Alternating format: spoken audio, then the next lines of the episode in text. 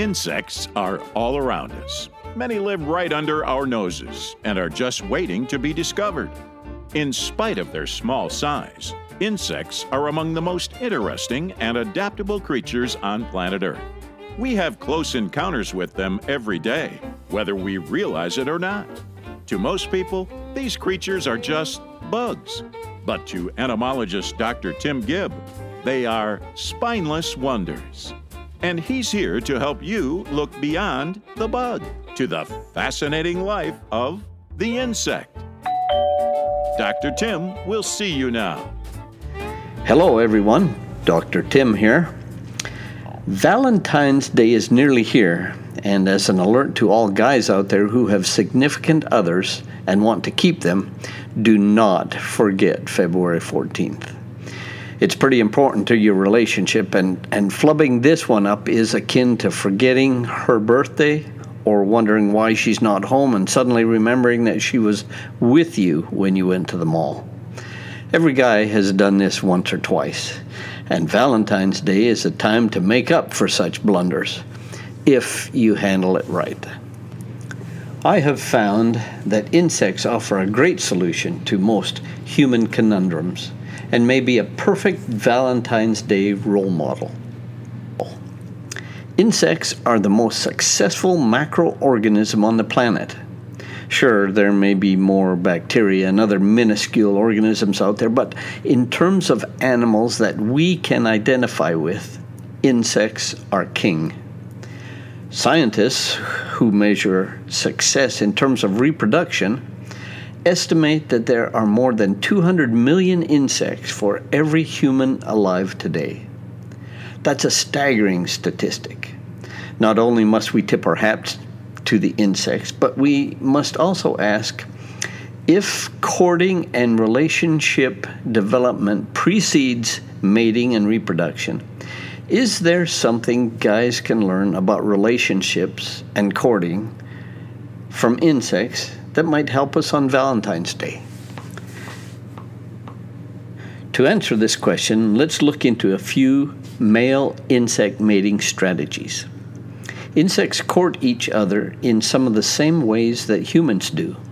For example, some male insects, such as flies, beetles, and butterflies, rely on appearance as a way to attract a female. Color and size seem to be the most important factor. Many species of male flies and butterflies sport vibrant and showy colors to attract mates. Male stag beetles sport especially large or ornate horns on the top of their thorax, or sometimes overly huge jaws that may appear dangerous to humans but are actually so large in proportion to the insect's body that they can't even generate enough force to bite. They're functional only in that they give the insect an advantage in attracting mates. Humans sometimes employ the same strategy. I'm reminded of this when I walk through the weight room at the gym. Some guys spend an inordinate amount of time making themselves appear bigger and stronger than the next guy. You'll note that I observed this as I walked through the weight room. I don't personally spend much time there because there are less primitive strategies that are more effective for modern man and modern insects. For example, a more sophisticated means of attracting a mate is through communication. Correspondence via love letters, either sent by social media or in the form of a Valentine card are part of a more enlightened human strategy. In the insect world, lightning beetles are masters at using love communication exchanges. Light flashes in specific sequences communicate important information by code. Pertinent facts including location, species identification, sex, and interest in mating such exchanges continue until the two lightning beetles physically find each other and continue their courting in person. Insects also use auditory signals, almost always made by the males and specifically for the purpose of attracting females. The chirp of a cricket, for example, is actually a love song made by rubbing its forewings together. Very loud at first, but curiously, once a female is lured closer and closer to him, his songs change to a more seductive, softer courtship call. Humans can learn something from this technique. Some male wood boring beetles tap out love songs by banging their heads against the ceiling of their tunnels. Females next door feel the invitation through vibrations in the wood, similar to the 1970s hit song Knock Three Times on the Ceiling If You Want Me. And then they respond accordingly. I'm not sure how this technique applies to most guys, but there you have it if you want to give it a try. Insects are famous for using chemical smells to acquire a mate. French naturalist Jean Henri Fabre discovered the power of insect smells in attracting mates. He called these pheromones. Females are especially adept at using mating pheromones, and in the case of certain moths, may emit scents powerful enough to attract males from more than a mile away. Smells are also important in human mating strategies. And just like in insects, females seem to be the best at this. That said, males must also pay attention to their smells because failure to do so can really spell a Valentine's Day disaster. These are all important tactics that male insects and humans should consider. However, I'd like to specifically consider the all important technique of gift giving as it relates to Valentine's Day success. Gift giving is a courting strategy that was not invented by people. Arthropods, including insects, have been giving each other gifts for millennia. In this strategy, it is the male that gives the gift to the female. Insect behavioral scientists call these nuptial gifts or even more precisely, prenuptial gifts, because they're given in advance of mating. Knowing that gifts are important is easy, but choosing what to give is always the dilemma flowers, jewelry, or chocolates. Males of a small species of fly called a dance fly give nuptial gifts that vary from nutritious prey items to non food items, such as a tiny, shiny stone or a unique leaf or a twig. But most insects stick to food. Male scorpion flies present dead insects to their females prior to mating. And food is always a safe choice as a gift because additional nutrition is important for future egg production. Here is an important question, and the answer is a consolation to many guys. Do animals, other than humans, ever fail in gift giving? And the answer is a very decidedly yes.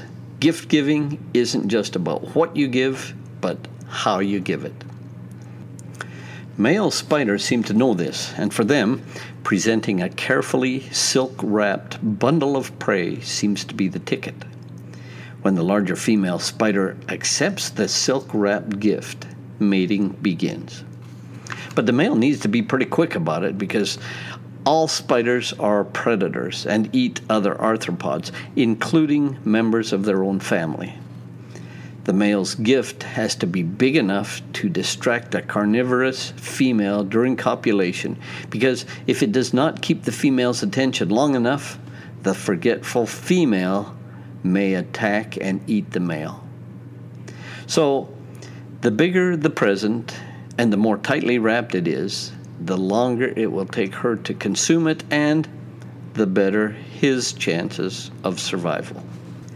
An interesting side note, however, is that in the case of both spiders and scorpion flies, gifts too big can also be a problem. Studies have shown that overly romantic suitors may have difficulty in carrying or flying with a very large prey item. In some documented cases, the delay that accompanies this transport often allows for a competing male with a more moderate sized gift to quickly slip in and woo the female away before the exhausted suitor with the big gift arrives. Male arthropods also have been shown to employ cheap tricks, including wrapping low quality prey or even the remains of prey that they've already consumed and giving it to the female. Such an ill advised strategy may fool the female for a short time, but seldom ends well. Females have a way of discerning these tricks. I know this because of my studies in insect behavior as well as from my own gift giving experience. As a teenager, I astutely observed and noted the value of gift giving to a successful relationship. In preparation for one Valentine's Day, I purchased a very thoughtful gift for my then girlfriend. It was music, the Bee Gees' greatest hits album. I was so impressed with my selection that upon getting it home, I just had to show it to my brother and to play it for him, thinking that I could reseal it and wrap it afterwards. I discovered that my selection was good in fact, so good that I could not give it away after all. I loved it, and I had to keep it for myself. I resorted to giving her something different. It was of less value to me and apparently to her because our relationship did not last. Even worse, as fate would have it, my brother later married her. And for some reason, told her of my last minute Valentine gift swap. She has never forgiven me, and in fact, still wants the album. In summary, I think the Valentine's Day tips that I have learned from insects will help you as well. Remember, look your best, smell good, send love communications via songs, poems, messages, and cards, either through the internet or by mail, and most importantly, give gifts.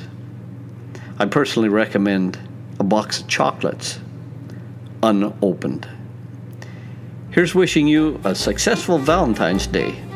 This has been Dr. Tim with my latest spineless curiosity. Thanks for listening, and be sure to tune in next month to learn about another spineless wonder.